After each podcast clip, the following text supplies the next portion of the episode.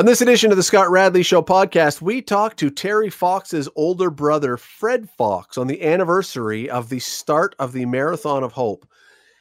Then Don Robertson joins us to talk about the Leafs at the trade deadline and what do you do with a guy, with an athlete, with a star of your team who's got all kinds of people lining up suing him for bad behavior, but yet nothing has been proved against him? What do you do? We're talking about that and lots more. Stick around. Today on the Scott Radley Show on 900 CHML. Stunning to think this is the case, but it is 41 years ago today that Terry Fox began his marathon of hope. Stunning because it just it's impossible. I mean, last year at the anniversary, it was stunning that it was four decades. I mean, it just it just seems more and more impossible that it's that long ago because it still seems, at least I guess for those of us who were old enough to remember, really fresh that this whole thing happened. It just it's impossible that it could be that long ago. However, it is and one of the exciting things and one of the encouraging things is that despite being 41 years, I would bet that there is not a single Canadian who does not know who Terry Fox is. And I think that's pretty unique because I don't think you could say that for almost anyone else, no matter how famous they were in this country at any point. Ask a kid who John Diefenbaker was or who you know, pick whoever else. Gordie Howe, people will know, but not everybody. Everybody knows Terry Fox. I want to bring in his brother. Fred Fox is, as I say, not only Terry Fox's brother, he's also the uh, manager of supporter relations for the Terry Fox Foundation. He joins me now. Fred, how are you tonight? Hi there. How's how are you? Thanks for doing this. I'm doing good. Thanks for, for connecting. It's a thing. I think we have a wonky connection, but we'll do our best here, Fred. Um, okay. 41 years, it seems impossible, probably to you too, but 41 years ago, Terry was dipping his foot in the Atlantic Ocean. Uh, Daryl, your other brother, was with him. Where were you when that Marathon of Hope started? When, when Terry started in, in Newfoundland on this day, it was just um, uh, Terry and his good buddy Doug Alward. Uh, Brother Daryl joined in New Brunswick uh, okay. a month or so later. But uh, I was at home out here on the west coast, uh, living in Coquitlam, um, and uh, you know, uh, working and doing my own thing. But we were sitting here with anticipation, waiting for the first uh, you know TV coverage, maybe on the CBC News of, of Terry, you know, dipping his artificial foot in St. John's Harbor, the Atlantic Ocean, on that day, and. Uh, you know, it was a it was a long day waiting, but we, we finally got to see that and and, and celebrate it and what Terry had started uh, 41 years ago. I know that there was coverage that first day. I remember seeing the clip of that that TV coverage, but after that it got pretty dry for a while. Mm-hmm. And there wasn't cell phones, there wasn't internet, there was no texting or emails. How difficult was it for you guys to know what was going on? You know, I, I Terry make, did make the effort to um, to call mom and dad every day. I, again, I wasn't living at home, but he, you know, to make a contact. Uh, you know, in those early days, believe it or not, uh, you know, Terry was still he, in the first few weeks. He was sending actually postcards. To, I received a couple of postcards over the first month or so, and and you're right. You know, Terry was believe it or not, they'd pull over the side of the road at the end of the day and they'd find a phone booth, and and Terry would uh, phone a couple of the media outlets here in Vancouver uh, on a you know scheduled uh, day ever during the week, and so he'd find a phone booth somewhere and, and make a phone call. Like you said, no cell phones or anything like that. Did you th- honestly, and I'm sure you've been asked this question a million times, but honestly, when he set out to do this, did you really believe that he would be able to do it? Or did you think, you know, that he's got to do what he wants to do and take a stab at it and who knows where this thing is going to go? Yeah, it, you know, it was a little bit of both. Uh, Terry and I are only 14 months apart in age. I'm the older brother. And so, you know, when he, when he told me, after he told mom and dad what he was doing, mom first, and uh, what his plans were, and he told me, well, you know, being close in age and we were young, we were in our, you know, early, early, early 20s, and I, I guess probably I took it for granted a little bit. I had seen Terry played sports with him, and, you know, you competed against each other. Terry was of the of the mind that uh, if he was going to do something, he was going to work hard at everything he did. And so when he told me he was going to run across Canada, probably took it for granted a little bit. And what I said was, "Well, that's great, Terry. Um, you know, good luck. We'll see you when you get home." Never ever imagining what what the Marathon of Hope would have ended up being. And even even in the early days before he even left Newfoundland, the attention that he was getting was was pretty amazing. We we could Terry could never have imagined that would have happened in that way. Even when Daryl went to join him, did you ever think of going? I, in fact, was uh, you know I was working and um, you know kind of committed to uh, um, a relationship who uh, with my with my, you know soon to be my wife and everything else. So I couldn't get away. I was asked to go because um, Terry and Doug needed a little extra help it worked out perfectly for Daryl. He was graduating from high school uh, that spring of 1980. They let him go a bit earlier in in mid May and and joined Terry and Doug in St. John's. And um, you know, it's one of those things that we wish we had have been able to be more involved uh, physically. I was able to see Terry when he arrived in Toronto. Spent three days there. What an amazing experience! And then later, later on in late August, mid late August, my wife and I um, drove from BC and found Terry, Doug, and Daryl in just south of Wawa, Ontario, um, in, in Montreal River, and spent three or four days with them there. You're listening to the Scott Radley Show podcast on 900 CHML. Fred, lots of people have done many inspiring things over the years. Why, why do you think Terry's has resonated and has had such a staying power in people's minds and people's hearts? You know, I, I think a lot of it is obviously Terry himself. I, th- I think there's so many people uh, who personally witnessed uh, Terry running, um, whether in person or from another province that he he wasn't running in through the media and uh, seeing footage. Um, you know, when Terry spoke, it, you understood that it wasn't about Terry Fox. It was it, it was about uh, it wasn't about you know getting rich or being famous or benefiting in any way. Terry, it was obvious, was doing it to make a difference in other people's lives, and uh, I think that came off right off the bat, and and the story still shares that. Uh, you know, Terry was only 21 years old, turned 22 um, during the Marathon of Hope, and I think that's why it in a way it resonates still with um, young people. You know, there, there's kids who weren't born 40 years ago learning about Terry Fox, and you know Terry is still fairly close to their age, and uh, you know they connect. Terry can inspire them. Terry can show um, that with a little bit of hard work and determination, anything is possible if you try. Terry says mm. that those those things so often that uh, when you try, dreams are possible he was your little brother, and I got to imagine. I mean, uh,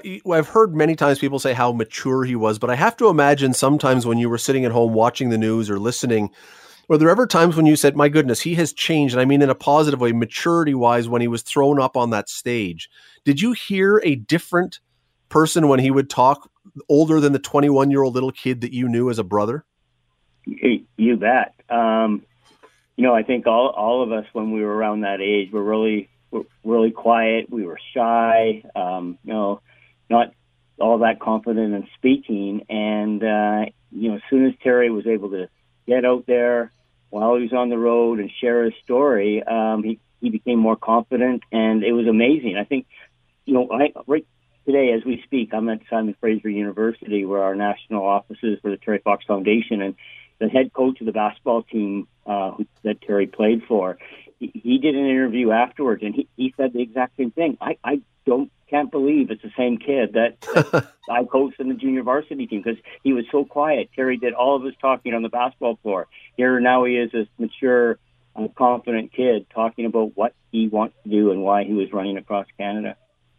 You must have, maybe even during the run, but certainly afterwards, you've probably talked about him with someone almost every day of your life, I'm guessing, correct? Oh, yes, of course. And, you know, unfortunately, this past uh, year and a bit, we haven't been, been able to travel uh, like I normally do twice a year for, you know, a total of about a dozen weeks uh, of the year. But yeah, in, in what I do every day, um, we, I talk about Terry uh, at work. I talk about Terry on the on the weekends. You know, whether it's my three grown children, Terry often comes up, um, and you know, because they never got a chance to meet their uncle Terry. So you're right. Um, I don't. None of us. I don't think any of my siblings. We ever when we meet somebody new, we never it, it never comes out who we are, but uh, in the end, one one day down the road, we end up talking about Terry at, at some point. So it's it's pretty cool that people are so interested to still do that. Let me ask you a personal question because you're obviously very proud of what he did. I mean, I, I can know that just by the fact that you're still working to keep his run alive and keep promoting it. But it eh, have there been times it must be tough at some times to be Terry Fox's brother. The the legacy, the name, the everything is so huge. Has that ever been difficult?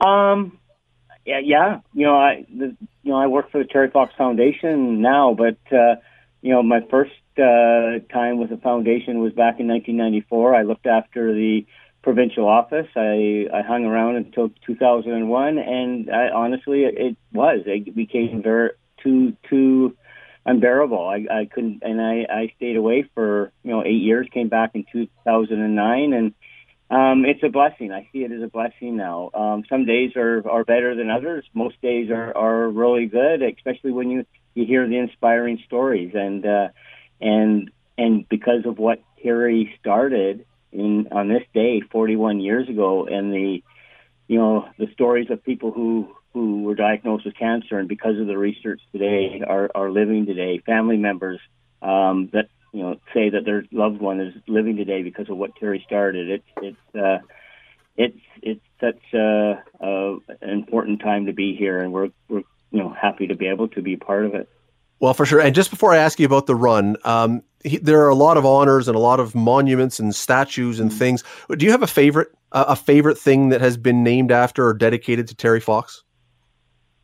Oh boy, um, that's a tough one. There's so many beautiful uh, tributes. I mean, 14 schools across the country. Um, I'm, I'm gonna, you know, I'm, I'm gonna say that only because I spent a lot of time there. I'm a big high school basketball fan, and uh, Terry Fox Secondary, the high school that that was renamed after you know the high school that we went to growing up. Um, that's my favorite spot to be. Uh, they they really um, are proud of carrying Terry's name on on their on their chest when they're you know out there on the basketball floor, whether it's the men or our girls basketball team, the, the ladies basketball team. So that's it. There's so many across the country, and um, um, it's amazing. We're still dealing with uh, requests about wanting to, um, you know, recognize Terry in some way. Forty. Even the five dollar bill, right? They're talking about that. That he's a finalist for that as well. exactly. So. Yeah. Uh, the, the yeah. Go ahead. The, the Terry Fox, we got to run, but the Terry, pardon the pun, but the Terry Fox run is still scheduled to go this September. Touch wood, hoping that uh, everything is cleared up by then. Yeah, you know, we haven't made any any definitive decisions yet. Uh, we're still waiting to see how things go. Um, I, I can, you know, see that possibly in the most more populated uh, centers of Canada and the bigger cities that there, we could have to go virtual again. But for sure, the more remote, rural areas of of the country, northern Ontario, the prairies, um, those communities may may be able to gather. But you know, we're not making the decision yet. We'll probably do. But that. there will be a run, one way or another. The Terry Fox run continues for year forty-one here. So a virtual run or maybe a in-person run, depending on where you are. Sure. Fred Fox, listen, really appreciate you taking a few minutes today. I know you've had a ton of requests and a ton of time being taken up with this, but I really appreciate you taking a few minutes today. Thank you. Well, thank you so much, Scott. Good to talk to you. That is Fred Fox, older brother of Terry Fox, who, uh, as I say, Marathon of Hope 41 years ago. If you are old enough to remember that, you are probably stunned every time you hear those numbers because it just does not seem possible it could have been that long ago. You're listening to the Scott Radley Show podcast on 900 CHML. Let me bring in Don Robertson. Don is the owner and operator of the Dundas Real McCoys and of ComChoice Realty. And as I say every week, uh, the favorite, the betting favorite this year to be Dundas Citizen of the Year again, as he was in 2014. Are you fatigued and exhausted from all the watching of golf on the weekend? I watched uh, more than my share of it. I'll tell you. I sat there with my green uh, Masters hat on. I only wear it four days a year, and it was this weekend because I don't want to wreck it. And yeah, I uh, that place is stunning. I mean, I can't get over. I said to Susan, it's like a 200 acre, meticulously kept park that people can only walk on four days of the year. Yeah, I mean, it's, it's it's it's like a giant field of velour.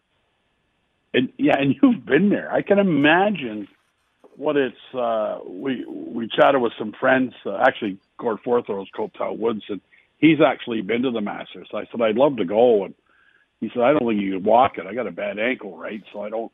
Then I look at some of the hills and everything. I can think, I don't think I could get around there. Like generally speaking, I'm sure it's worse off the fairways than it is on when you look at the hills. But you're right. It, it, to me, it looks like no one's ever played there till those guys showed up. It's it was it, is, it was stunning.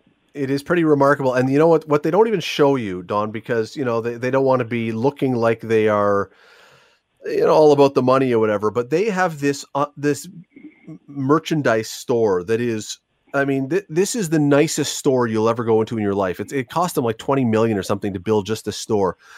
And there are a line, nobody leaves there without buying stuff. Because if you're going to get, it's hard to get a ticket to Augusta to the Masters. And so if you're going to go, you're going to load up on all the merchandise. So they know everybody's buying stuff. The lineups to get into this store are incredible. And a couple years ago, or 2017, I guess, when I was down there covering it, I had all kinds of orders from people of stuff they wanted me to pick up for them. So I did the I took one day when I had the morning off and I did the run. And I walked out with I think $500 US that I'd spent. And I thought, "My goodness, I've just blown the bank." The guy in front of me had $1700 worth. Oh. and and I think that my 4 500 was probably low end of the average it's amazing that people they buy everything. It's just it is that place is a license to print money. So is uh, I mean it's famous for being able to buy a a beer for like a buck and a quarter, a buck and a half, and a sandwich for a dollar seventy five. Yep. Is there store is there store in line with that or not at all? Know how to charge? No, no. They, you can you can eat a sandwich for cheap and a beer for cheap, and and the thing is too that the beers they serve down there, like you go to a, a game wherever and you'll buy it in a plastic cup and it's that flimsy clear plastic cup and it may have a logo embossed on it or something. The Masters beers are in these really nice, heavy duty, reusable plastic cups that have the Masters logo and everything on it.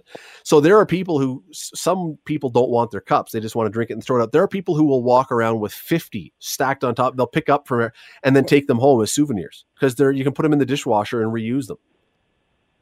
And, but yes, and when you get to the gift shop, that's where they decide that, you know, you got your pimento cheese sandwich for a buck 50 now you're going to buy a hat for 35 bucks and you're probably not buying one, you're going to buy 12 because you're going to take them home to all your friends and a polo shirt for 75 or 100 bucks and a flag and a sleeve of balls and a this and a that and an umbrella and a seat and a coat and a and pretty soon Don you um you're finding the black market to sell one of your internal organs to pay for what you owe. But can, can you buy that stuff online? No. No, you can't. And you can't even uh, well, most of it. Maybe that maybe you can buy a few things, but most of the stuff down there, I don't believe you can. And uh, anyway, it is uh, those who are watching the Masters. It was uh, I said to someone earlier today that it was you know I, I wanted Mac obviously Mackenzie Hughes from Dundas to win. He did he did well. Had a rough day on Sunday, but you know you can't be too down on the guy winning who's the first from Japan to win. We, we remember what it was like when Mike Weir won and what a big deal it was. And Japan as a golf country is so enormous. You can't feel anything but good that they get to have their hero and one of those moments like we had. It was fantastic.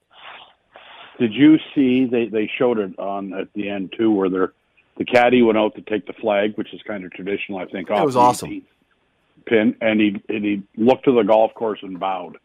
Yeah, it very was, Japanese, very awesome. Loved a, it very respectful thing to do. And, and I, you know, no, nobody was looking at him. I mean, somebody had a camera on him, but it's not like he was doing it in front of everybody because everybody was leaving and the focus was on the trophy presentation. But what a classy, you're right, respectful thing to do. And I was pretty happy he won. It was, uh, it was good to put in perspective. And Corey Conners was was fabulous, and yep, and could have been could have been closer to the top. Very happy for him. Good little small kid. Uh, to put it into perspective how Mac did, although the only day he was over par was the last day. It was you're right, it was a tough day for him. The defending champion Dustin Wood didn't play on the weekend, didn't make the cut. Put that into perspective how good those guys are.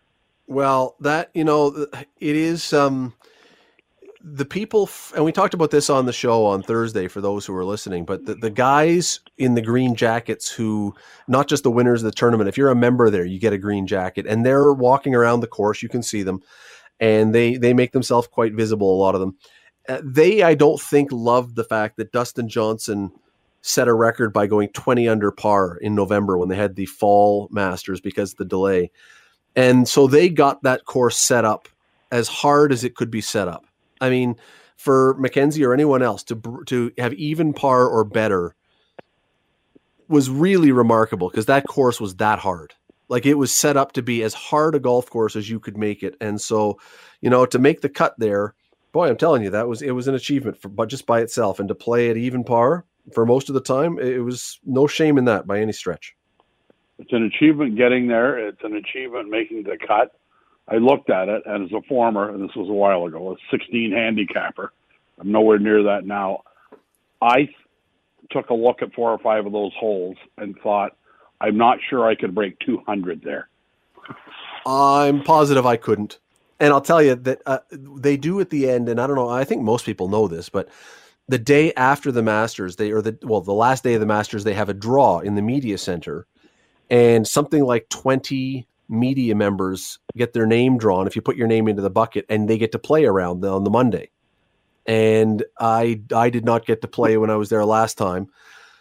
But you know, I got to tell you as much as it would be fun to say that you played Augusta, for a golfer as bad as me and you have to take a caddy, you don't just get to drive a cart around and, and hide in your own shame. Some poor schmuck caddy has to carry my bag if I was going to play and watch me stick handle all over the place and as you say, shoot probably 250 with 17 balls in the water on 16. And like it would, it, it almost as much as it would be great to have that chance. I almost thought when I put my name in, as I dropped the ballot in, I kind, I really, really hope I don't win. I really hope I don't win because just the the that would be an unpleasant round for a guy like me. If you're a good golfer, it would be an amazing experience but uh, I don't know. The the biggest thrill would be able to say that you played it. Well, yeah, and then to hope that the caddy who caddied for me suddenly knocked his head on a beam somewhere and had immediate concussion and lost his memory, so he could never tell anyone about the moron that he just caddied for. Because that would be that would be ugly.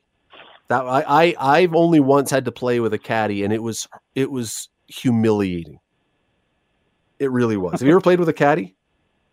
I did. I did uh, on a course called Big Bear out in Palm Desert, and uh, it's where uh, Daryl Katz is a member, the owner of the tie or the Oilers, and I play with a group of guys there. And you had to take a caddy, and the tee off times were um, 17 minutes apart, and, and so the caddy went, but we had to take cards. So they so I I was in a group of three. I says, uh, put the. He said, I can't put the bag on. But later on, he, he rode with me, and I said, why are the tee times so far apart? He said, you'll never see another golfer out here the rest of the day. It was unbelievable. It's the course that uh, Tiger Woods, uh, Annika Sorenstam, Fred Couples, and uh, and then Nicholson played in night golf. They finished it the last four holes at, at night, and uh, it's it was unbelievable. But the, the caddy said to me in the first hole, he said, "Put it here." I said, "What?" He said, "Just hit it here." The other guys didn't want any help from their caddies on putting, so I parred the first hole. It's the only par I had, but I hit it where he told me to. I, would never hit it there in a million years. Where I'd have hit it, it was going to roll off. So he was he was really good to have around for that reason.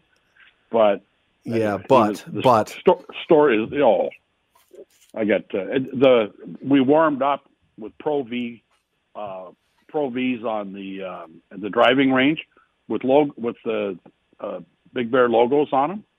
I said, "Where's the little black stripes?" He said, "Take all you want." I said, "What?" He said, "Yeah, take all you want."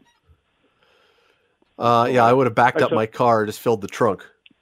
I said, "I'll just take I'll just take enough for the round." I took seven dozen. No, I didn't. yeah. yeah. Well, I, I, I, the best round I ever played of golf, and I don't play often, and I don't play well. The best round I ever played was a time when I was by myself, and there was no one in front of me and no one behind me, and I could just relax and not worry about it. And um, The worst start I ever had, Don, and I don't know how we got into golf stories per se, but it was at a company tournament when I was at a different newspaper years and years ago. And I was teeing off, and the publisher of the paper was in the group right behind us. So he's standing in the tee box behind me. And I was nervous because I was brand new at the paper and I was very young and I didn't want to look like an idiot. And so I take this just majestic swing and dug my cl- my driver face into the dirt about six inches behind the ball, and the entire club stopped dead. And I almost, I think I sprained both my wrists, and I was in excruciating pain. But then had to try and hit it again. And I, I honestly, I could not barely feel the club in my hands. My wrists were so sore. I couldn't hardly swing a club the rest of the day. I was in so much pain. But and then another time, I well, well no, I won't go. At least, at least he knew you weren't out on the golf course all day when you should be working. It's uh yeah, that's true. And and you know, I I almost hit oil. I dug down so deep with that one with my driver that uh never this is why I don't golf. I, I work, I don't golf. You're listening to the Scott Radley Show podcast on 900 CHML. Don, you uh, once golf was done, you probably turned your attention to the NHL trade deadline and saw the Leafs made a bunch of trades today and uh, and last night. And really, I think um, in a lot of ways, I thought I thought it was very similar to Alex Anthopoulos in 2015. Gave up not much, nothing off the roster, but gave away potentially some of the future, but decided it was time to go for it. Are you in agreement with Kyle Dubas that this was the time for the. Leafs to sell some of the future and say now is the time? I thought he was brilliant the last 48 hours. He he gave a draft pick, I think, to San Jose to pick up some salary. Like he bought salary cap space with a fourth round draft pick uh, his cap cap uh, GM or assistant GM uh, worked the magic. He addressed some needs they needed. Did he get enough? No. Does any team ever get enough? No. Like he added a bit of depth in goal. He added a little bit of depth on defense. That's that could be their Achilles heel, but they've got the best team in the North improved more than any other team in the North. So now, I mean, you got to win the North to go anywhere. But I think this is a year that his best players, Matthews, Marner, and, and people of that ilk, Rielly, need some success in the playoffs if they're ever going to have any. And I think this is a year you can't keep bowing out in the first round. So he's done his job. And if they can stay away from some injuries, they've got arguably nine of uh, as good a top nine as anybody in the National Hockey League up front right now. They did it, and they they needed grit. He didn't want to admit it. Uh, a year ago, everybody was saying they needed more grit when they play Boston and whoever else they play. And he did that earlier with Simmonds. He's done that with Foligno, and uh, I think he ticked all kinds of boxes, and good for him. It struck me that a number of years the one knock that he's getting against him if there is a knock and there's not too many people criticizing him right now but saying he doesn't really have a lot of draft picks. The leafs don't have draft picks now for next year. It strikes me if you remember back to about well right before the jays won the world series the first time in 1992 uh, that they made a trade they made a bunch of trades and they gave up guys like Glenallen hill and mark whiten and some others and it was oh man those guys that's going to come back to bite them. Well glenallen hill never turned out to be really anything. Mark whiten had a four home run game for st louis once upon a time but wasn't a huge star. And the piece they pieces they got back worked. The pieces they gave up to get david cone that helped them win a world series didn't turn out to be anything and david cone did. In in 2015 when anthopoulos traded all those pieces away to get david price and troy tulowitzki and all them go look and see what the guys that he traded away turned into? And the answer is a big pile of nothing. You know, prospects are prospects are only prospects and draft picks are only potential. And so I'm I don't have any problem with doing this because you've got the team now and you're giving away unknown. They may turn into something, but who knows? Well, a couple comments. Cliff Fletcher, who, uh, who I knew well when I had the uh, Brantford Smoke because we were affiliated with the Leafs. Once commented, draft Schmath when he got rid of a bunch of uh, draft picks to build his team because your point is well taken. And Sam Pollock, and you've got to be of a certain vintage to remember that he was the general manager of the Montreal Canadiens when they won 73 Stanley Cups straight.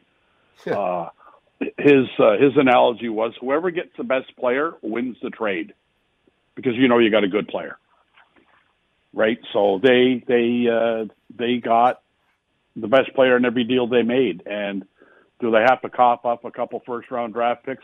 I think so. That Nick Robertson kid's going to play in the NHL. They'll know better than anybody if they've got a couple more guys in the Marlies, and you see that's the assessment they make, and you got to pull the trigger at some point. But they they know how deep they are with the Marlies, and they're going to have enough assets that if they want to get rid of Nylander some, at some point, you know they can get a boatload of draft picks. They can fill that draft package back up. But right now they don't need draft picks. They need quality guys to help these younger guys who are just swinging into their prime now, help them win and get a winning mentality into their head so that if they don't win it this year, they know they got a shot at it and they got to learn how to win, and this is going to help them. Well, the other thing is the Leafs have made a lot of mistakes over the years because they've had teams they've made they've traded away when Fletcher said draft Schmaft. That was fine because he had a team that was contending at that point. They went to the semifinals twice in a row. But the Leafs made a lot of mistakes by giving away draft picks, high draft picks over the years in order to try and maybe get into the playoffs. Let's get a guy that can just get us into the playoffs. This is different. This is a team that they believe, and I think a lot of people believe, can contend for a Stanley Cup. That's a vastly different scenario you're in about whether you're willing to give something up. Oh, absolutely. I mean, they they would trade away guys like Tom uh, they picked up Tom Kurvers from New Jersey, I think, which turned into uh, Rob Niedermayer. Uh, no, Scott Niedermayer. yeah, Scott Niedermayer. Yeah. And so those ones really come back to bite you when, you know, you trade a first round draft pick and you go, we could have had that. But that doesn't mean that guy's going to be there and doesn't even mean they'd be smart enough to draft him. If you're making mistakes like that, you're probably not even drafting well. Anyway, he did well, I thought, and kudos to him and uh, I don't know what that does with Joe Thornton. It may put him on the real McCoys, but they're going to get some injuries, and yeah, and they will. Gonna, and they're, and they're going to they're going to need depth guys like that that they can put in the lineup and trust. You know, uh, you um, will you will uh, tell us on the air on the show first when you do sign Joe Thornton for the Dundas Real McCoys. I trust. Well, I'm not even going to tell you I've talked to him yet, but you figure it out. Well, you know, one other thing about this though, today was trade deadline day, and this has become a thing, certainly in Canada, not as much in the States, although apparently ESPN picked up TSN's show today uh, on one of their satellite ESPN 6 or whatever. But nonetheless, it's a big, big deal with your partners, your TV partners in this country. And uh, Don, I'm wondering if the fact that most of the big trades happened last night before they came on the air, should the NHL put a freeze in place for 48 hours or something before the trade deadline to say, look, you can register the trade with us beforehand so that player X can start to clear quarantine or do whatever else, but it cannot be announced until the day of trade deadline so we get something to show on the trade deadline show. Is could that work? No, uh, and I'll tell you why I think it won't work. Well, I'll tell you why it won't work. First of all, um, yeah, unless you're going to share all that information with the other teams, because the Leafs need to know if somebody's off the market. They need to know what somebody else is doing if they're going to plan on playing them in the playoffs, and they may want to counter that. So, and and in today's social media, to think you can keep a lid on that with 31 teams next year, 32 teams without guys like Elliotte Friedman finding out, I mean, I don't think there's a chance you can keep a lid on it. And that's why I don't think it's a bad idea, but I don't think it'll work because there's going to be too much leakage. Guys are going to tell their brother, I, you know, Foligno says to his brother, I'm going to Toronto. His brother tells his best buddy, and it's on Twitter. Now, and if you, and I suppose if you said, well, we're going to have a one week lockdown, no, a trade blackout leading up to the trade deadline, all that would probably happen then is the day before that blackout would become almost a, an ad hoc trade deadline then everyone would try to get their trades in before. So you're still you know you're not solving the problem i suppose. I, I think i think in uh, I, I think before twitter and and all the other avenues for social media that was possible when you know, back in the day when there weren't sports channels and you were only relying on picking up the Hamilton Spectator to find what the trades were the night before. I think then it works. I just think today it's so much different. If you were on the Leaf beat, now covering the Leafs full time for the uh, Spectator, you'd have some inside sources. The you know you'd probably bought the the equipment manager a hot dog one day, and he's going to tell you, you know, I just I just packed up Dougie Gilmour's sticks. That's not a good sign you know, it would get leaked out. That was facetious. Dougie doesn't, doesn't play anymore. Well, real McCoys, I'm telling you. Um, yeah, you know what? I wish they could do something. I really do. I mean, the, because for, I mean, just for the networks, because they're putting, I mean, the amount of manpower, woman power, people power, everything into this show, into these shows, it became almost ludicrous today. I mean, I, I, I tuned in for five minutes about three times during the day, and they were talking about nothing. It was like an episode of Seinfeld because they there was nothing to talk about, and yet the NHL has all this power in you know eight hours of TV, and the NHL can't give them anything to do. It just seems like it's missing an opportunity. I just don't know how you fix it. Well, and I think I think some some of the trades they talk about they pick up off Twitter, right? Like if there's a trade in Calgary and it gets out on Twitter, it may well get out, and Sportsnet and TSN might be picking it up off Twitter feeds, you know, and reliable sources. So it's it's a challenge. I'm not sure it's an eight-hour show anymore, or a five-hour show, or whatever they've got it. I mean, it used to be a 24-hour show, right? Almost, but you're right. It's a it's much ado about nothing for the most part, and lots of teams like like uh, Toronto did. I mean, they got Foligno the night before. I mean, everybody doesn't wait till trade deadline day. Exactly. Exactly. Exactly. And the challenge this year was different. If you're if you're bringing in an American, he's got to sit for seven days, and so some of the it, it probably created some more challenges. Although, you know, the Leafs will be fine without Foligno this week. You know, it, it's the big picture. It's the playoffs that they're worried about and being, being ready to go. But COVID has certainly had an effect on it. You're listening to the Scott Radley Show podcast on 900 CHML. Don, you have probably been following, or many people listening have been following this story that has been going on now for weeks about Deshaun Watson, who is the quarterback of the Houston Texans. And there are something like 13 or 14 or 15 or 16 female massage therapists who say that he has acted inappropriately towards them and have filed lawsuits against him.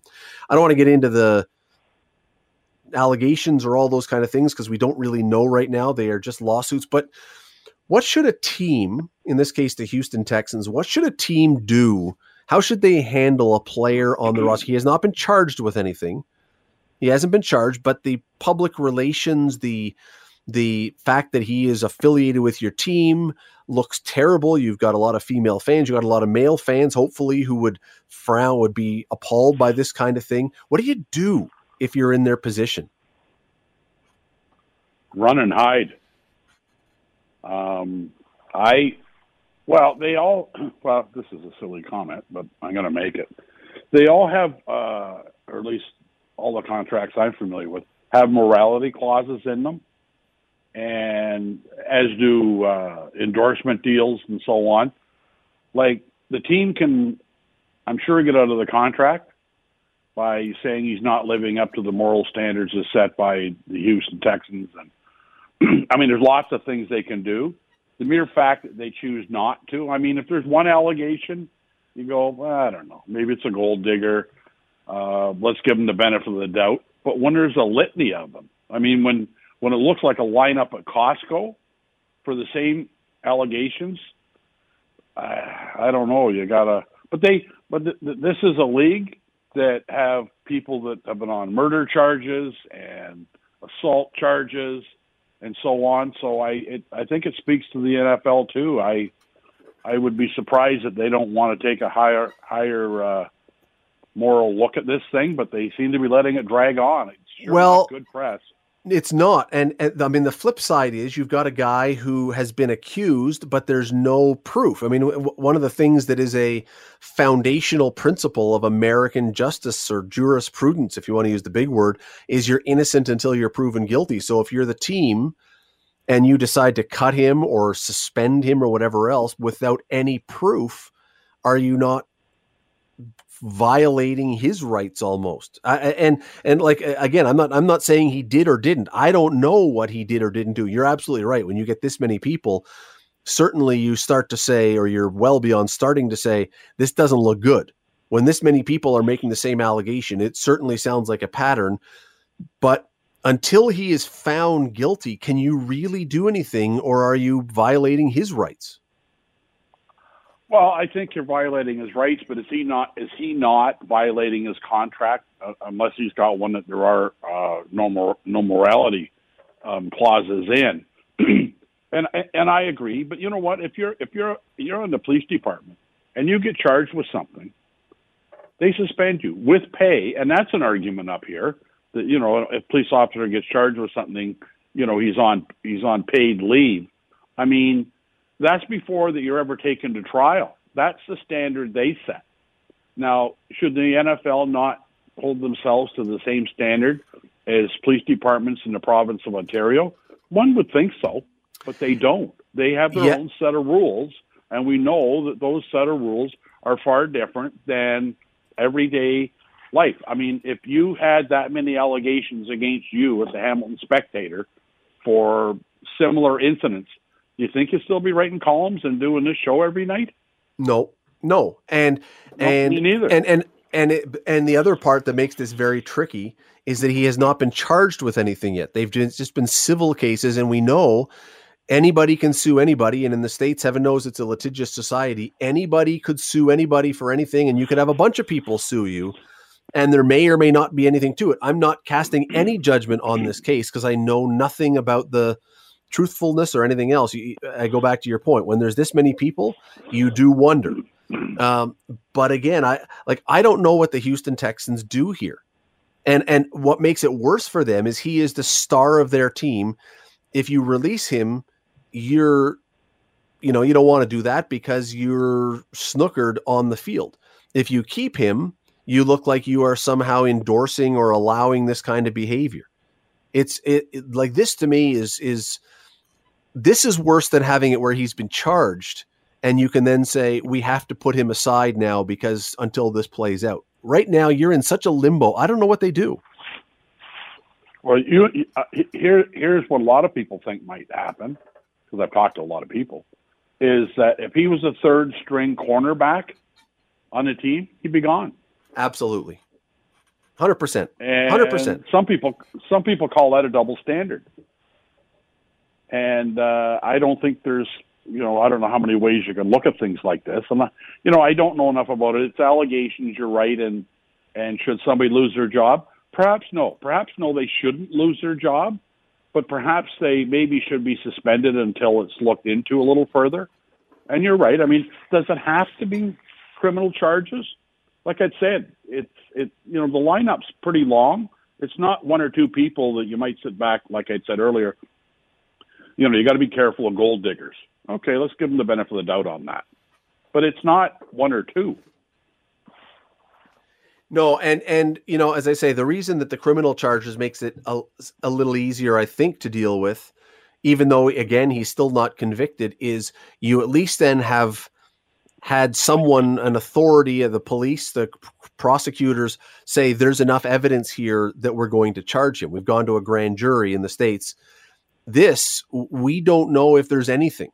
And, you know, it's, it's, it, it is such a limbo, but I don't know what they do. And, you know, the real irony here is Deshaun Watson, uh, several months ago was demanding to be re- traded from Houston. He didn't want to play there. Now, no team would pick him up with a 10 foot pole if he got released. Now he's probably begging, you can't release me because then I'll lose my contract. So it's, it's, the, the, the tables have really turned on this one. Um, anyway, it's, it's, it's a really interesting one. I don't know what teams, this is, this is where, you know, teams get themselves due to, I think, no fault of the Texans.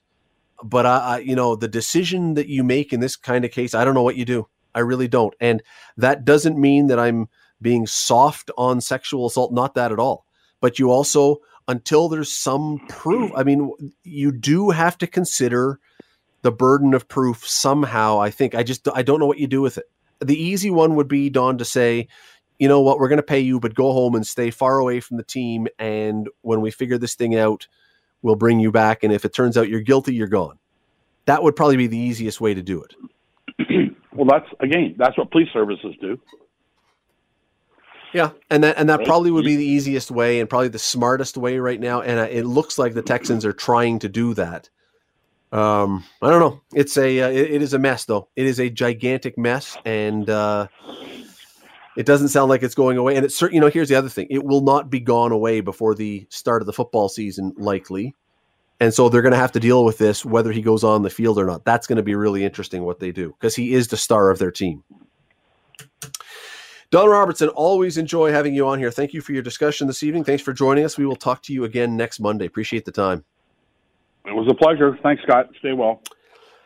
By the way, you can send me a note on that last one. What would you do? What do you think is the right answer in this? He's not guilty yet, but he's certainly got a lot of pre- presenting a lot of problems for the team, public relations wise, publicity wise, morality wise. What do you do? Radley at 900CHML.com. I'd love to hear your comments. The Scott Radley Show, weekday evenings from 6 to 8 on 900 CHML. The Scott Radley Show podcast is available on Apple Podcast, Google Podcast, and wherever you get your podcasts. I'm Scott Radley. Thanks again for listening, and do not forget to subscribe to this podcast. It is free. You will never miss an episode, and also be sure you rate us and review us. Whatever you think of us, we'll take it. Thanks for listening.